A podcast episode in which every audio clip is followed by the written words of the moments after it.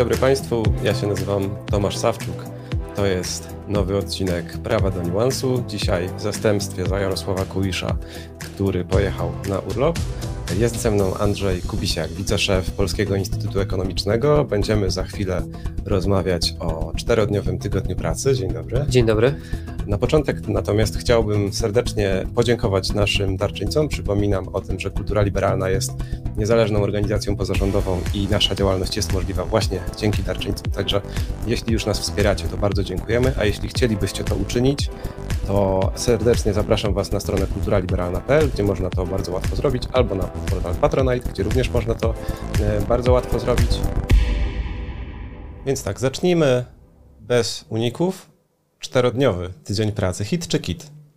To zależy kiedy. I e, przepraszam za unik na początku, ale powiedziałbym tak, e, patrząc trochę bardziej w przyszłość, to raczej hit, czyli coś, do czego będziemy zmierzać. Mhm.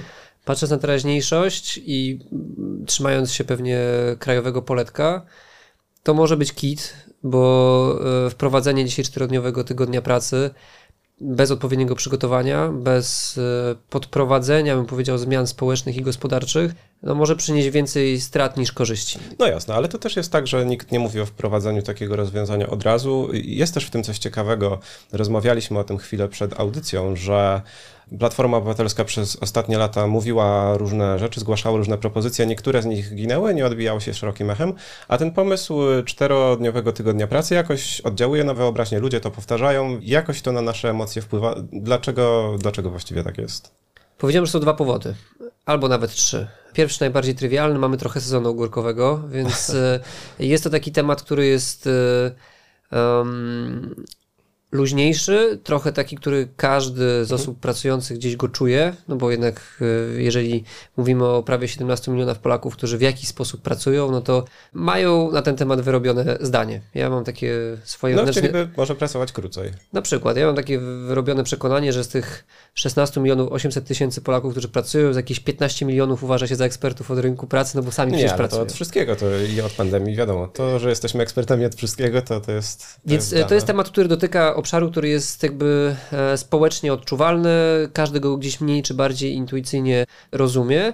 I to jest jego bardzo duża, bym powiedział, w tym zakresie zaleta i trafia w moment, kiedy akurat część osób ma dużo wolnego czasu i może się zastanowić nad tym, co to by było, gdyby pracowali krócej. Ale to jest trochę pół żartem, pół serio. Drugi powód, który wydaje mi się, że dlaczego to jest dyskutowane, to jest kwestia tego, że Polacy jednak pracują relatywnie dużo. Czyli, czyli myślę sobie, że w tej chwili jest za dużo i że byłoby dobrze, gdyby istniały jakieś przepisy na przykład pozwalające jednak ten czas skrócić.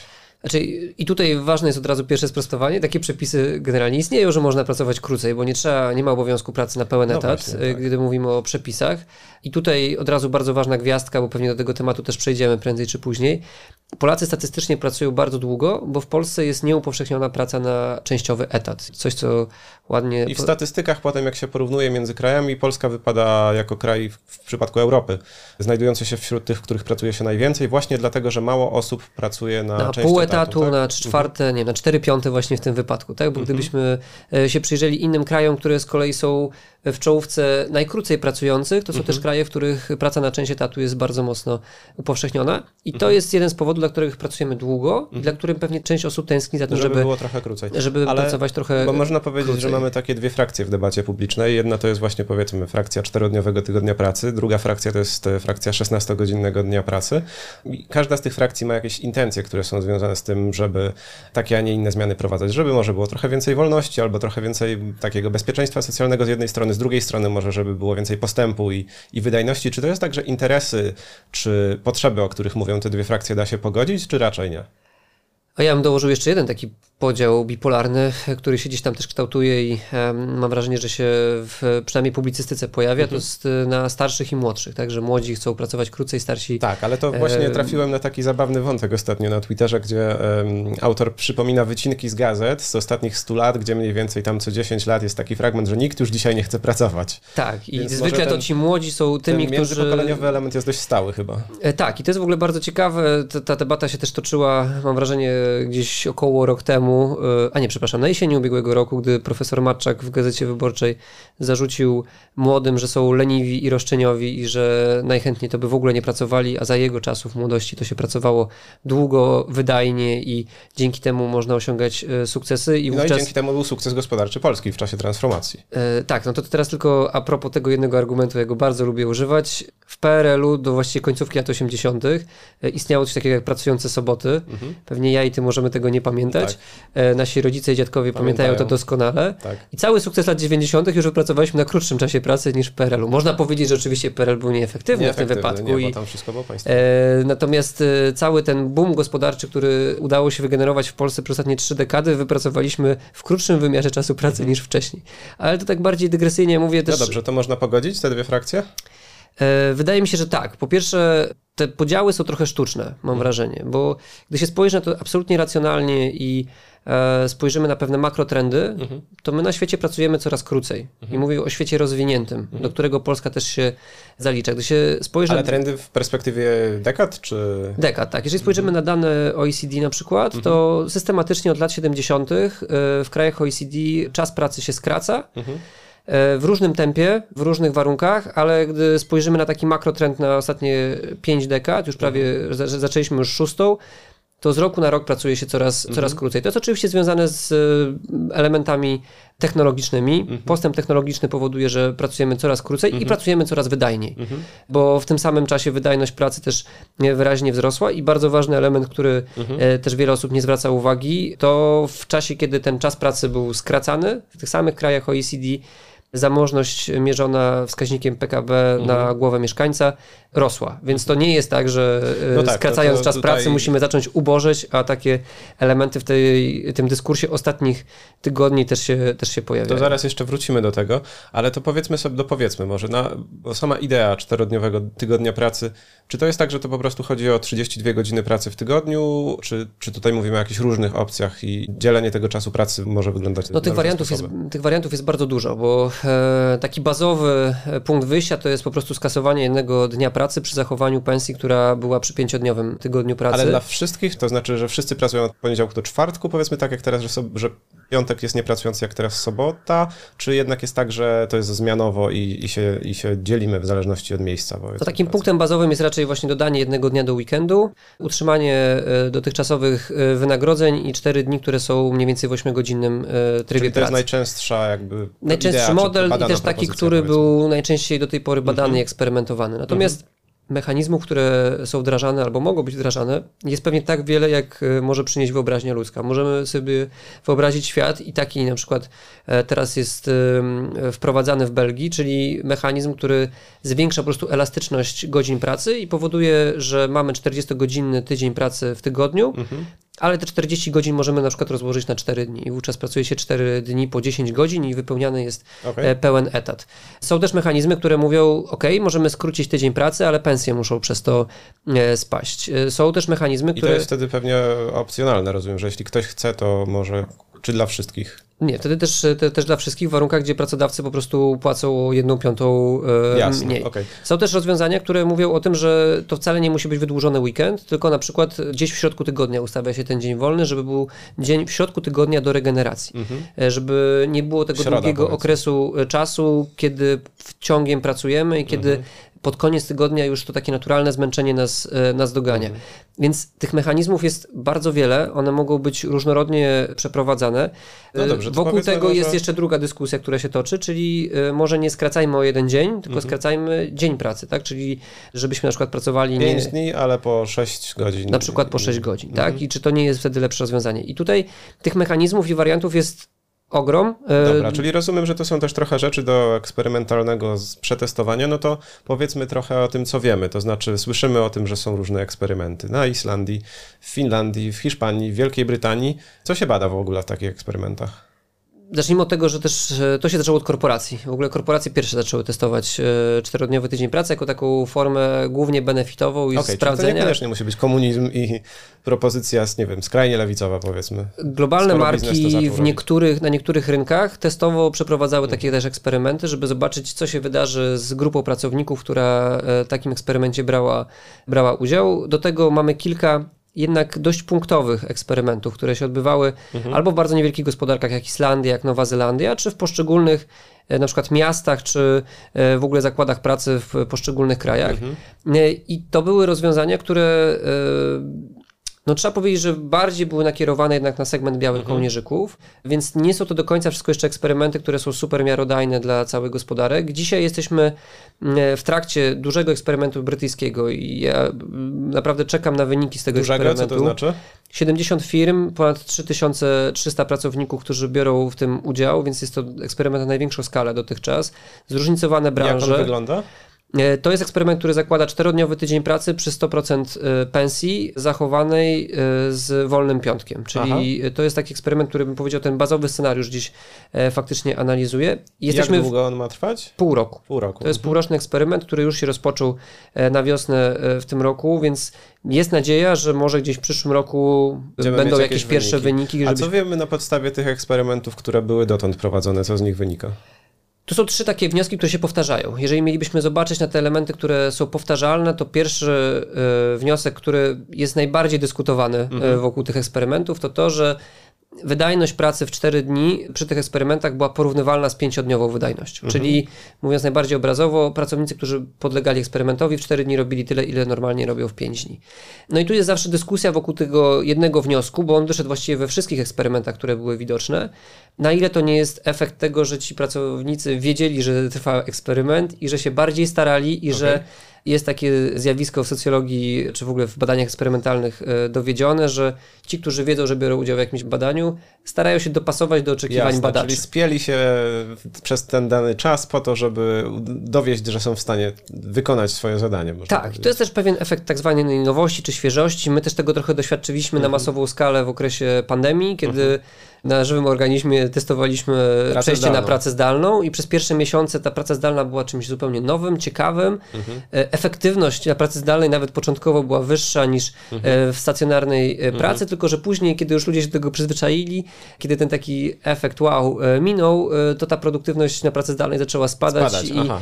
tutaj mieliśmy do czynienia z pewnym potrzebą też od strony pracodawców, żeby powrót do biur jednak w jakimś stopniu okay, e, czyli nastąpił. Pierwszy wniosek był taki, że ta wydajność przynajmniej w trakcie eksperymentu e, była na tyle dobra, że się, była na tyle a dobra, przynajmniej spada. Była na tyle dobra, że nie powstawała luka. Tak? Co jeszcze w takim razie? Drugi element, który moim zdaniem jest niedoceniany z tych eksperymentów, a ważne, żeby też o nim mówić, to, że pracownicy brali mniej zwolnień chorobowych. Aha, czyli nie byli przeciążeni, więc nie musieli chodzić na zdrowotne. To jest bardzo, bardzo ważny i ciekawy wniosek, bo on y, mówi nam o tym, że pracodawcy też ponosili mniejsze koszty z tego tytułu, mhm. bo jednak L4 to też w jakimś stopniu jest koszt dla samego pracodawcy, czy to koszt ciągłości pracy, tak. czy też wypłacania, wypłacania środków za absencję mhm. chorobową.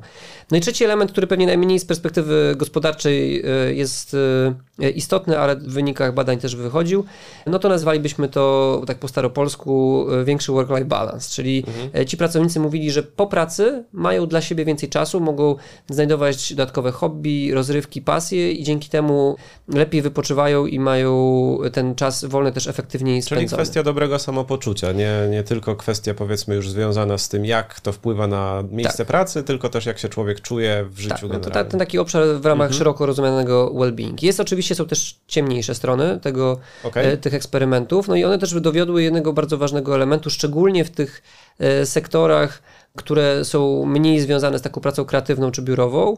E, był taki eksperyment e, w jednym z krajów skandynawskich prowadzony w placówce opieki zdrowotnej, mhm. gdzie wiadomo było, że jak skasowano jeden dzień roboczy, to, że o te 20% trzeba było zwiększyć poziomy zatrudnienia. Czyli pracodawcy musieli, chcąc zachować mhm. E, ciągłość pracy e, w takim miejscu, po prostu dotrudnić nowych pracowników. I to były jakieś określone typy miejsc? Głównie tutaj dotyczył ten eksperyment, jeżeli dobrze pamiętam, białego personelu i po prostu trzeba było dotrudnić tak, dodatkowe bo to jest właśnie coś takiego, co, co y, słyszę, co się powtarza w tych debatach, no, że w niektórych miejscach to może i można tak zrobić i są takie firmy, gdzie to może nawet dobrze zadziała, bo się ludzie będą lepiej czuli, mniej chorowali, no ale są takie miejsca, gdzie pracy nie da się wykonać y, w krócej, i właśnie szpital powiedzmy jest takim miejscem, no bo operacja trwa tyle a tyle godzin i nie można skrócić e, czasu pracy, bo po prostu ta operacja musi tyle trwać i na przykład w takich miejscach jak szpitale to jest niemożliwe.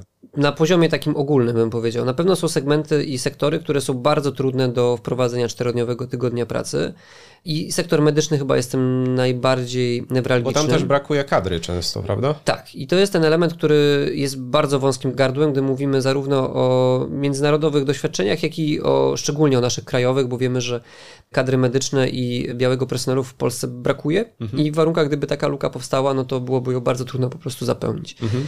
Um, natomiast musimy sobie zdawać sprawę z tego, że jak był sześciodniowy tydzień pracy, to też go skrócono do pięciu dni i wiemy, że sektor medyczny przez dni weekendowe, że tak powiem, e, działa e, trochę bardziej na stand-by'u, a mniej e, aktywnie tak. niż przez te pięć dni roboczych. Prawdopodobnie to mogłoby wówczas prowadzić do tego, że ten podział by przeszedł na cztery dni do trzech dni. Mhm, czyli w weekendy powiedzmy działają karetki, pogotowia. Sory i... i sory, a natomiast główna część działalności to jest od poniedziałku do Tak, i w ogóle... Po, ba, no i co, ale nie brakuje sal wtedy, albo sprzętu, znaczy, no, To może oznaczać, że, że kolejki trochę nam rosną, tak, no bo część planowanych zabiegów musiała się odbywać e, w ciągu 4 dni, a nie w ciągu mhm. 5 dni. Więc tutaj jest jakby kilka elementów, o których warto powiedzieć. Jakby kluczowe, żeby wprowadzać czterodniowy tydzień pracy jest zrozumienie, że po pierwsze to musi być proces rozłożony na długi okres. To tak jest... właśnie, bo to też o to chciałem zapytać, no bo eksperymenty eksperymentami, ale czy to w ogóle jest tak, że my rozmawiamy w tej chwili o jakiejś realnej perspektywie, którą możemy powiedzmy jeszcze za naszego życia poznać w praktyce, czy to jest tak, że rozmawiamy o fajnym pomyśle, który jest trudno wprowadzić i raczej się to nie uda, ale coś testujemy, żeby sprawdzić, gdzie ewentualnie to jest możliwe?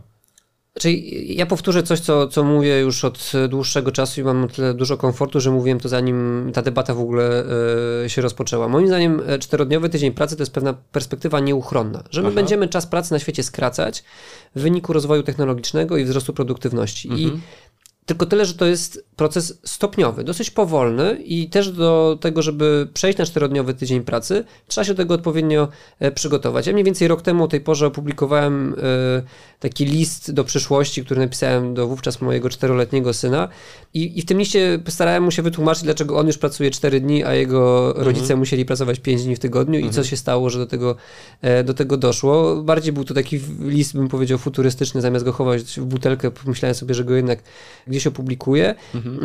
I w tym liście też piszę o tym, że e, żeby czterodniowy tydzień pracy w ogóle wszedł w życie, no potrzebny jest przynajmniej dekada. To jest mhm. przynajmniej dekada, która byłaby poświęcona między innymi temu tematowi.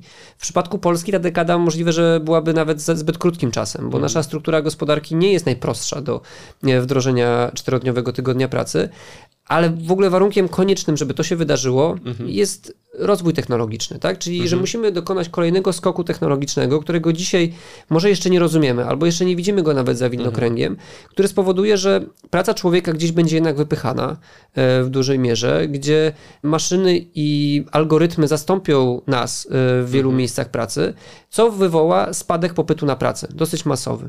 No tak, ale bo to wtedy pojawia się też takie mm, zagrożenie, czy taka wątpliwość, czy to nie wpłynie negatywnie na same płace, prawda? Bo jednak ta idea jest atrakcyjna tylko wtedy, kiedy tydzień pracy jest trochę krótszy, ale jednak płaca pozostaje na niezmienionym poziomie.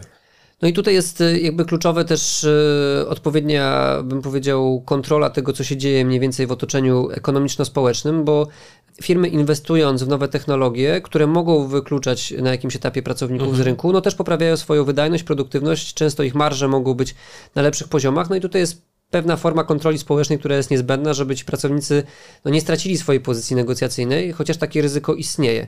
Polska jest o tyle Y, nazwałbym to niedogodnym otoczeniu do skracania tygodnia pracy, że my mamy po pierwsze dzisiaj bardzo niskie bezrobocie, po drugie... I dlaczego to jest kłopot?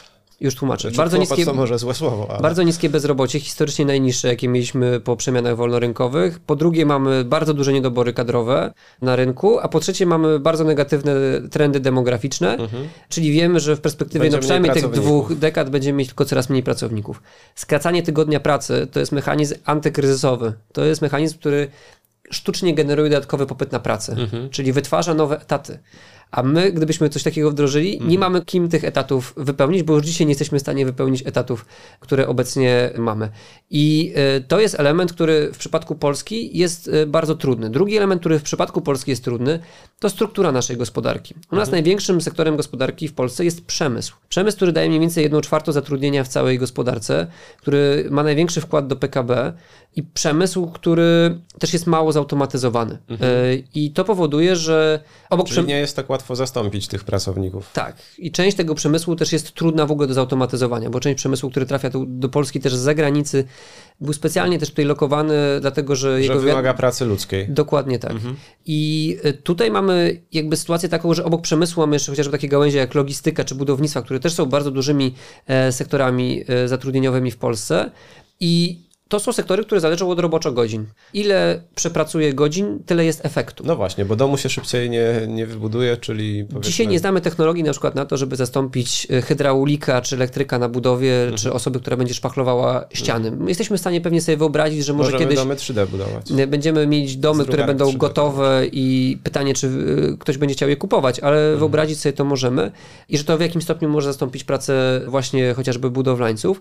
No ale mamy do czynienia z sytuacją na dzisiaj, gdzie duża część polskiej gospodarki jest zależna od roboczych godzin. I z tego powodu tutaj ten skok technologiczny w Polsce jest jeszcze bardziej niezbędny do wprowadzenia takich zmian, e, bo nasza struktura na dzisiaj nie jest dobrze stworzona pod taką gwałtowną, gwałtowną zmianę. Więc e, to jest jeden z warunków koniecznych, żebyśmy w ogóle mogli myśleć i dyskutować o tym, mhm. w jaki sposób i czy można wprowadzać w Polsce czterodniowy tydzień pracy, że już nie wspomnę o tym, że sam proces, jeżeli taka decyzja zostanie podjęta, powinien być później też rozłożony na lata i też prowadzany No dobrze, ale stopniowo. to teraz bardzo komplikujemy, a ja bym chciał trochę uprościć w takim razie, żebyśmy z konkretnym wnioskiem zostali.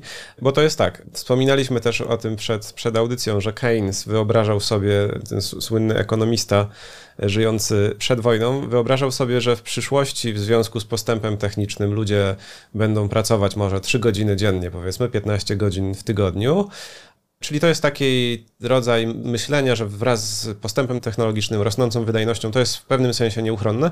Więc czy to jest tak, że, że to jest po prostu taki nie bardzo kontrowersyjny pomysł, o który nie ma sensu w dłuższej perspektywie kruszyć kopii, byle po prostu robić krok po kroku i obserwować, co się dzieje w gospodarce i, i po prostu w tym sensie polepszać ludziom życie, czy warunki życia? Czy to jest jednak tak, że z powodu tych trudności rzecz nie jest wcale taka e, oczywista i może jednak nigdy nie zostanie to zrealizowane i sygnalizowanie powiedzmy polityczne takiego eksperymentu jest może właśnie takim sygnałem politycznym, że chce się e, poprawić ludziom warunki życia, no ale też te czynniki obiektywne powodują, że wcale to nie, nie dojdzie do skutku. Czyli moim zdaniem trend jest o tyle nieuchronny, że politycy będą się pod niego podczepiać, bo to jest zawsze fajnie się podczepić pod coś, co i tak się wydarzy mhm. E, i można wtedy powiedzieć, to ja byłem tym pierwszym. Tak? Do mhm. dzisiaj Edward Gierek jest wspominany jako ta osoba, która e, w pierwsze wolne soboty wprowadziła, no i chociaż mhm. w tym elemencie może być przez część osób e, dobrze, dobrze wspominana, więc na pewno politycy będą w, to, w ten mechanizm wchodzić. Moim zdaniem ta debata o tyle dobrze że się dzisiaj toczy, że może uwidocznić części osób, że my powinniśmy powinniśmy zacząć starania czy przygotowania, żeby po pierwsze przemodelowywać polską gospodarkę, a po drugie też stosunki pracy zmieniać w Polsce, mhm. żeby do takiego mechanizmu nieuchronnego się też e, przygotować, żebyśmy się nie obudzili któregoś dnia w świecie, w którym kilka krajów już na przykład to wprowadziło, a my y, będziemy się obserwować i będziemy nadal na tym etapie, gdzie jeszcze boimy się w ogóle nawet podjąć jakiekolwiek no kroki no właśnie, czy działania. I to, jest, I to jest ostatnia kwestia już, którą chciałbym poruszyć, czy, czy zapytać o nią, to jest właśnie to, ta kwestia tych stosunków pracy, bo mam wrażenie, że też ta debata trafiła na podatny grunt trochę dlatego, że ona dotyka właśnie czegoś e, ważnego w życiu ludzi, co też ich emocjonalnie porusza, czyli tego, jak są traktowani w miejscu pracy i też jakby do czego służy praca w życiu, prawda? Bo y, istnieją tutaj dwie szkoły. Znowu można powiedzieć, że z jednej strony się mówi, że praca jest tym, czym się ludzie najbardziej wyrażają i że to jest sens życia, można powiedzieć, a z drugiej strony jest też takie podejście, że ograniczanie czasu pracy na przykład to jest poszerzanie ludzkiej wolności, bo wtedy człowiek jest mniej zależny od tego pracodawcy i może mniej zależny od tej konieczności zarobkowania właśnie, a może bardziej swobodnie wybierać to, czym chce się w życiu zajmować. Więc na ile to jest też debata o y, wartości wartościach i o, i o takich właśnie wartościach w sensie relacji międzyludzkich. Czy wydaje mi się, że to jest, to jest dyskusja o wartościach i tu się, tu się zgodzę, że Jest też jeden element, który w ogóle jest niedostrzegany w takiej przestrzeni publicznej i to, to też już jest zbadane, bym powiedział, w historii, że im więcej mamy wolnego czasu, tym więcej tego czasu staramy się wygospodarowywać na no, pewien styl życia też, tak? Mhm. Na, na, tym się oparła przecież cała teoria o klasie próżniaczej, która przez to, że miała wolny czas, mogła zacząć pracować. wydatkować środki i y, coś innego robić, Mhm. tak? Y, Pod to później pojawiły się chociażby właśnie weekendy, wyjazdy, podróże, całe gałęzie gospodarki zbudowały się na ekonomice czasu wolnego. Mhm. Jeżeli byśmy skrócili tydzień pracy, to nie znaczy, że tutaj są same te negatywne koszty. To jest Mhm. jakby tam, gdzie są koszty po jednej stronie, to jest opportunity po drugiej stronie, tak? Czyli, ktoś znajdzie tam dla siebie szansę. Jak spojrzymy dzisiaj na wyceny największych blue chipów na amerykańskiej giełdzie, to zobaczymy, że większość tych firm, y, które są w topie, to są firmy, które oparły swój model biznesowy o nasz czas wolny. Czy to są aplikacje, gry komputerowe, czy różne technologie, które wypełniają nasz czas No wolny. czas to pieniądz, jak wiadomo. E, to to jest mechanizm, którym e, poszerzanie czasu wolnego też jest pewnym mechanizmem do napędzania e, też e, gospodarki, ale ta debata dzisiaj też, żeby nie była jałowa, wydaje mi się, że powinna e, nieść pewne wnioski, do których powinniśmy dojść. Po pierwsze, to w Polsce, w naszych warunkach, konieczne jest jakby stworzenie realnego mechanizmu do ewidencjonowania czasu pracy. Jeżeli ktoś już pracuje na tym etacie, to niech on pracuje 40 godzin, a jeżeli pracuje więcej, to żeby to było zaewidencjonowane i żeby wiązało się z tym, że ta osoba dostaje czy to dodatkowe Żeby wynagrodzenie, liczyć nadgodziny, mówiąc czy, y, realnie. czy dni wolne. Tak, no bo jeżeli skrócimy czas pracy, a nie będziemy go ewidencjonować, tak jak To on zostanie taki, jak był, tylko że nieformalnie. tak, i będziemy mieć pewną fikcję, tak? Że niby pracujemy krócej, ale realnie rzecz biorąc Mhm. brzmi, jak pracujemy coś, to tyle, wydarzyć, tyle, tak. tyle samo. Więc to jest jakby pierwszy w ogóle punkt y, warunkowy, w ogóle, żebyśmy mogli cokolwiek w tej kwestii zrobić. A drugi bardzo ważny, to upowszechnienie właśnie chociażby pracy na część etatu. Y, I to upowszechnienie niestety po stronie przedsiębiorstw, bo tutaj Mhm. przepisy jakby od strony formalnej istnieją. My mamy odpowiednie zapisy w prawie pracy, które powinny nam dawać możliwość, żebyśmy na przykład pracowali na 4 piąte etatu. Natomiast to się nie dzieje nie tylko dlatego, że Polacy są nastawieni tak bardzo na maksymalizację dochodów, ale też dlatego, bo osoba, która przyjdzie do swojego pracodawcy i powie, wszystko jest super, bardzo się cieszę, że pracuję tutaj, ale chciałbym pracować na 4 piąte etatu, a nie na pełen etat, no to już jest troszeczkę gorzej postrzegana, to taka osoba ma trudniejsze ścieżki awansu, to y, prawdopodobnie ta osoba nie wiąże swojego całego życia z daną organizacją i to musi się zmienić, Ale też... to się może zmienić. Jak się to ma zmienić? To jest po prostu kwestia kultury organizacyjnej, czy to jest kwestia, że trzeba powiedzmy wprowadzić odpowiednie zachęty w prawie, żeby rzeczywiście opłacało się tak robić? Czyli no, to byłoby w ogóle z korzyścią dla też szerokiej gospodarki, bo im bardziej jest upowszechniony part-time job, tym więcej szczególnie osób w wieku przedemerytalnym czy emerytalnym jest w stanie wejść na rynek pracy. Też e, osób, które na przykład są poświęcają się opiece czy nad, nad osobami małoletnimi czy dorosłymi i tutaj albo system zachęt musi się pojawić faktycznie ze strony polityk publicznych, chociaż jest to dosyć trudne do sformatowania, albo no trochę musi się zmienić też e, nastawienie i no taka kultura korporacyjna faktycznie w firmach, bo e, do tej pory przez to, że mieliśmy dosyć specyficznie ukształtowany rynek pracy przez ostatnie 30 lat, on był raczej powodowany tym, że mieliśmy bardzo wysokie bezrobocie, no to się utarło to, że jak jest jeden wakat, to jest jeden człowiek, bo tak jest generalnie w organizacjach łatwiej, żeby zarządzać Tak. pracownikami. Natomiast gdy spojrzymy na te bardziej konkurencyjne gospodarki już od lat, nie tylko przez ostatnich kilka lat, no to tam y, sytuacja, w której ktoś łączy pracę u jednego i drugiego pracodawcy na częściach etatu jest czymś absolutnie normalnym. W Polsce do tego y, potrzeba być freelancerem, łączyć pracę y, w ramach B2B z kilkoma kontrahentami i w ten sposób łączyć takie działania projektowe. My możemy dzisiaj ten czas debaty i dyskusji, którą przechodzimy, wykorzystać do tego, żeby przygotować się na taką zmianę, bo jak widać, my wielu elementów na dzisiaj nie mamy przygotowanych i sam pilotaż nie da nam odpowiednich odpowiedzi tylko i wyłącznie, jak to e, sformatować. Dzisiaj są wyzwania, przed którymi e, Polska też stoi pod kątem e, rynku pracy i dlatego też ten, to hasło trafia na podatny grunt, bo ludzie gdzieś to wewnętrznie czują, bo ostatni element, o którym chciałem wspomnieć w tym kontekście, to są ostatnie badania, które brukselski think tank Bruegel e, opublikował. My jesteśmy jednym z najbardziej wypalonych zawodowo społeczeństw w Europie i to też jest element, na który powinniśmy zwracać uwagę, bo większość... Czyli po prostu chodzi o to, że niechętnie też traktujemy swoje miejsce pracy i dlatego może chcemy być w nim krócej? Tak? Jesteśmy po prostu zmęczeni, Zmęczeni. Tak? Widać, że to Mhm. wypalenie zawodowe też w większym stopniu dotyka tego młodszego pokolenia, tego Mhm. pokolenia milenialsów, e, dzisiaj e, mówi się o nich zoomersów, czy pokolenia Z, czyli tych osób, które od kilku czy kilkunastu lat dopiero są na, na rynku pracy i oni się zderzają gdzieś z tą e, kulturą korporacyjną, którą budowały inne pokolenia I chcą ją zmienić. I oni chcą ją zmienić, nie do końca się w niej mieszczą, a jeżeli się próbują w nią wejść, to dosyć szybko się spalają. I No to dobrze. jest mechanizm, który może być też gdzieś hamowany, wyhamowany przez e, skracanie tygodnia To pracy. Te kwestie i e, tej przyszłości młodego pokolenia na rynku pracy zostawiamy już na e, inną okazję. Myślę, że wniosek z naszej rozmowy jest taki, że trochę jak zawsze reformować, ale mądrze, czyli nie będzie to łatwe, ale też warto pewnie dostrzec w tym i w tej naszej rozmowie o tym mówiliśmy, że, że, że kwestia czasu pracy i relacji pracy to jest też taka kwestia, w której właśnie nawet jeśli ten czas pracy skracamy, to warto traktować to w taki sposób, że to może być sposób na poszerzenie wolności ludzi, że też e, musimy jednak z drugiej strony zwracać uwagę na to, żeby jako całość społeczeństwa ta nasza gospodarka funkcjonowała odpowiednio i żeby nie zrobić tego zbyt pochopnie, czyli przygotować się, mówiąc w skrócie, co, co jest też takim elementem, który musimy w naszym państwie raczej dopiero wypracowywać, niż już go mamy Bo o tym chyba nie gotowego. wspomnieliśmy, bo zbyt pochopne pójście jakby tą ścieżką może doprowadzić do tego, że konkurencyjność naszej gospodarki radykalnie spadnie, PKB spadnie. Tak, to już tych porównań międzynarodowych już nie chciałem w to wchodzić, I, i zachwianie pewnej ciągłości pracy, zarówno instytucji publicznych, o czym dzisiaj powiedzieliśmy, ale też instytucji prywatnych, e, Jasne. byłoby bardzo dużym ryzykiem, więc wprowadzenie tego tak na hura może przynieść więcej szkód niż korzyści. Bardzo dziękuję za rozmowę. Dziękuję również Państwu za to, że jesteście z nami. E, Jeszcze raz dziękuję naszym darczyńcom, dzięki którym nasz cykl podcastowy może e, się ukazywać. Zapraszam do słuchania innych podcastów kultury liberalnej i oglądania w Waszym ulubionym miejscu, czyli na Waszych ulubionych platformach streamingowych, a także na YouTube, jeśli chcielibyście zobaczyć e, wideo. No i zachęcam do czytania nowych numerów kultury liberalnej na stronie kulturaliberalna.pl.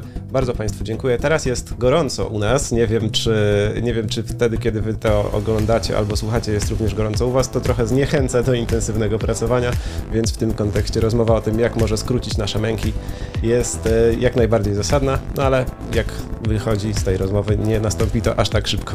Bardzo dziękuję i do zobaczenia w przyszłości.